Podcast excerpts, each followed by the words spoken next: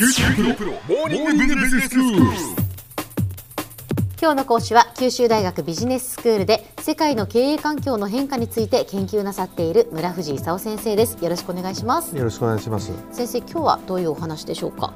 今日はね、アメリカの貿易赤字だとか、北朝鮮、イラン問題だとか、その辺をちょっと話そうと思ってます。はいで、あのまず貿易赤字が2017年に7962億ドルあったんですけども、ええこのうちあの半分近くが中国なんですよ。はいだいたいアメリカの計算だと3800億ドル、えー中国に対して赤字だと。アメリカ的に言うと、あまりにも大きいんでね、2000億ドル削減してくれと。今年の6月から1年で1000億ドル、それから来年の6月から次の1年でまた1000億ドル、でその2000億ドル削減してくれと。なんでそれができるのかっていうと、中国政府が輸出してるわけじゃなくて、はい。企業が輸出してるわけでしょ？ええ。だから中国政府があのいろんな企業の統制を強化するとうん。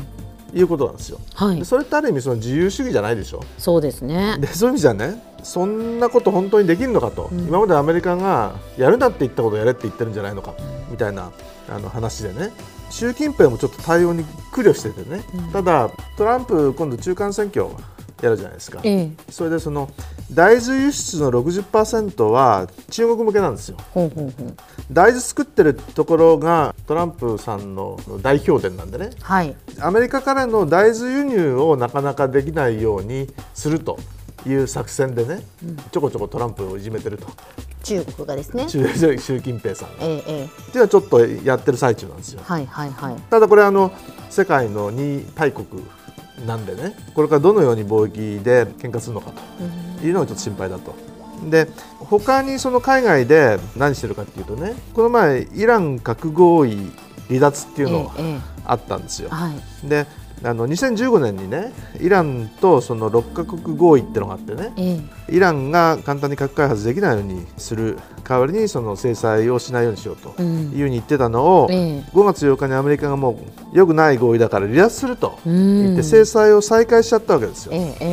イギリスだとかドイツとかフランスはねこの核合意はいいもんだと思ってるもんでね。えはい。離脱しないでくれと。うん。言ってたんだけど離脱しちゃったわけですよ。はい。であの一番恐れられてたのがねイランがアメリカが離脱するんだったらもう核開発始めちゃうよと。もう6カ国の核合意は破棄すると。言ってもおかしくなかったんだけど、とりあえずイランの指導層のハメイニ師だとかねそれからローハニ大統領って言うんですけどこの辺の人たちは、まあ、残ってるイギリスドイツフランスあたりはねヨーロッパと交渉して、うん。合意が、まあ、ヨーロッパも合意を崩壊させるつもりだったらね核開発しょうがないからするんだけどもし、えーヨーロッパが何とかするって言うんだったらね合意は維持するという方向にしようかと。うんでこれあの一番怖いのはですねええ。合意が崩壊しちゃったら何が起こるかっていうと、あの周りの国に核開発がその波及すると。うん。であのイランも、まあ、おそらく核開発に向かって核爆弾を作ってるわけですけど周りの国がじゃあイランも作るんだったらじゃあうちも作るぞみたいなね。ことがサウジアラビアだとかトルコだとかエジプトとかね。中東にどんどん広がっていくともう収集つかなくなると、はい。いうことが一番怖いわけですよ。うん。アメリカ的に言うとそのイラン問題とそれから北朝鮮問題っていうねあの2つをあの爆弾抱えててね。ええ。北朝鮮はその北朝鮮とアメリカだけで戦うのはどうも分が悪いと思ったらしくて3月に突然ね、まあ、列車で北京に行くということで、その習近平さんにお会いしてね、はい。で中国のその支援を求めたと。うん。その後もなんかいろいろ交渉していてどうもやっぱりその中国を結構前面に押し出さないと分が悪いと思った気配があったもんでね。5月になってまあ2回目の電撃訪問と、ええ。今度は大連にあの飛行機に乗ってってね、はい。でそこに習近平さんが来ると。うん。いうみんながちょっとびっくりしたんですけど、まあ、そういったその2回目の訪問をしたと。うん。でそのオリンピックの後に韓国がまあ北とできるだけ仲良くすると。ええ。いう方向から中国、アメリカを巻き込んで、まあ、アメリカと北で会談するというようなその話になってるわけですよ。はい。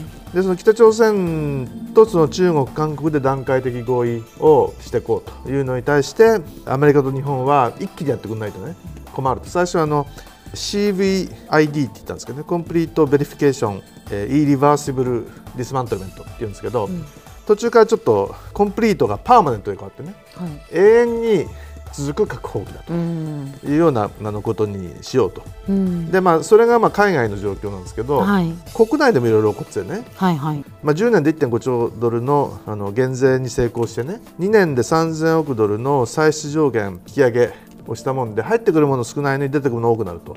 いうことで財政赤字がその拡大しそうな見込みなんですけども、共和党のその保守派がかなり怒っちゃってるんでね。先日150億ドル今年度の予算の中から弱者向けの予算をね150億ドル削減するようにという要請を今しようとえしてるところなんですね。でそういうことでやってるんですけど今支持率ってどうなってるか知ってます？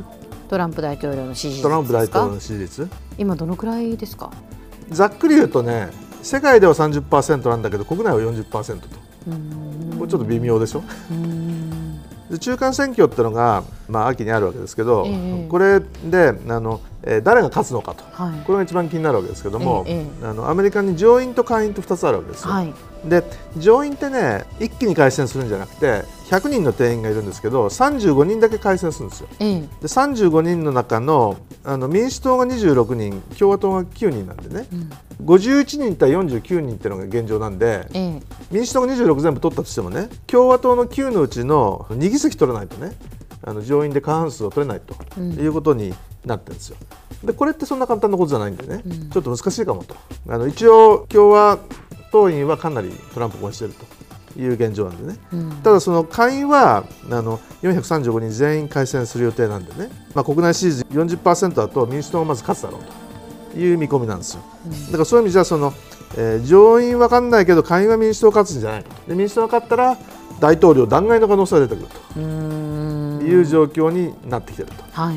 ということで相変わらず目が離せないということですね。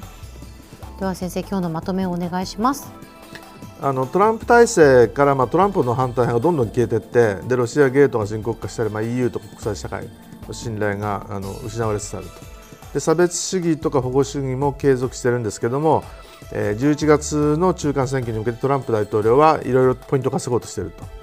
いうことですね。で中国に対する巨額の貿易赤字を減らそうという一方でイランの核合意だとかねそれからその北朝鮮の金正恩との会談だとかねあのその辺がどういうふうに進むのかと。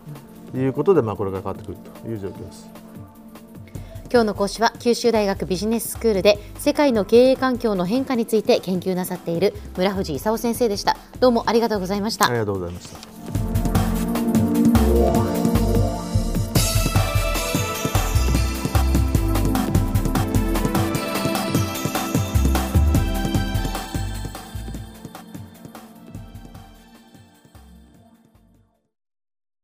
QT プロは通信ネットワーク、セキュリティ、クラウドなど QT ネットがお届けする ICT サービスです。九州中に展開した光ファイバー網を基盤に一番身近なビジネスパートナーとして九州の企業自治体の皆様をサポートします。詳しくは QT プロで検索を。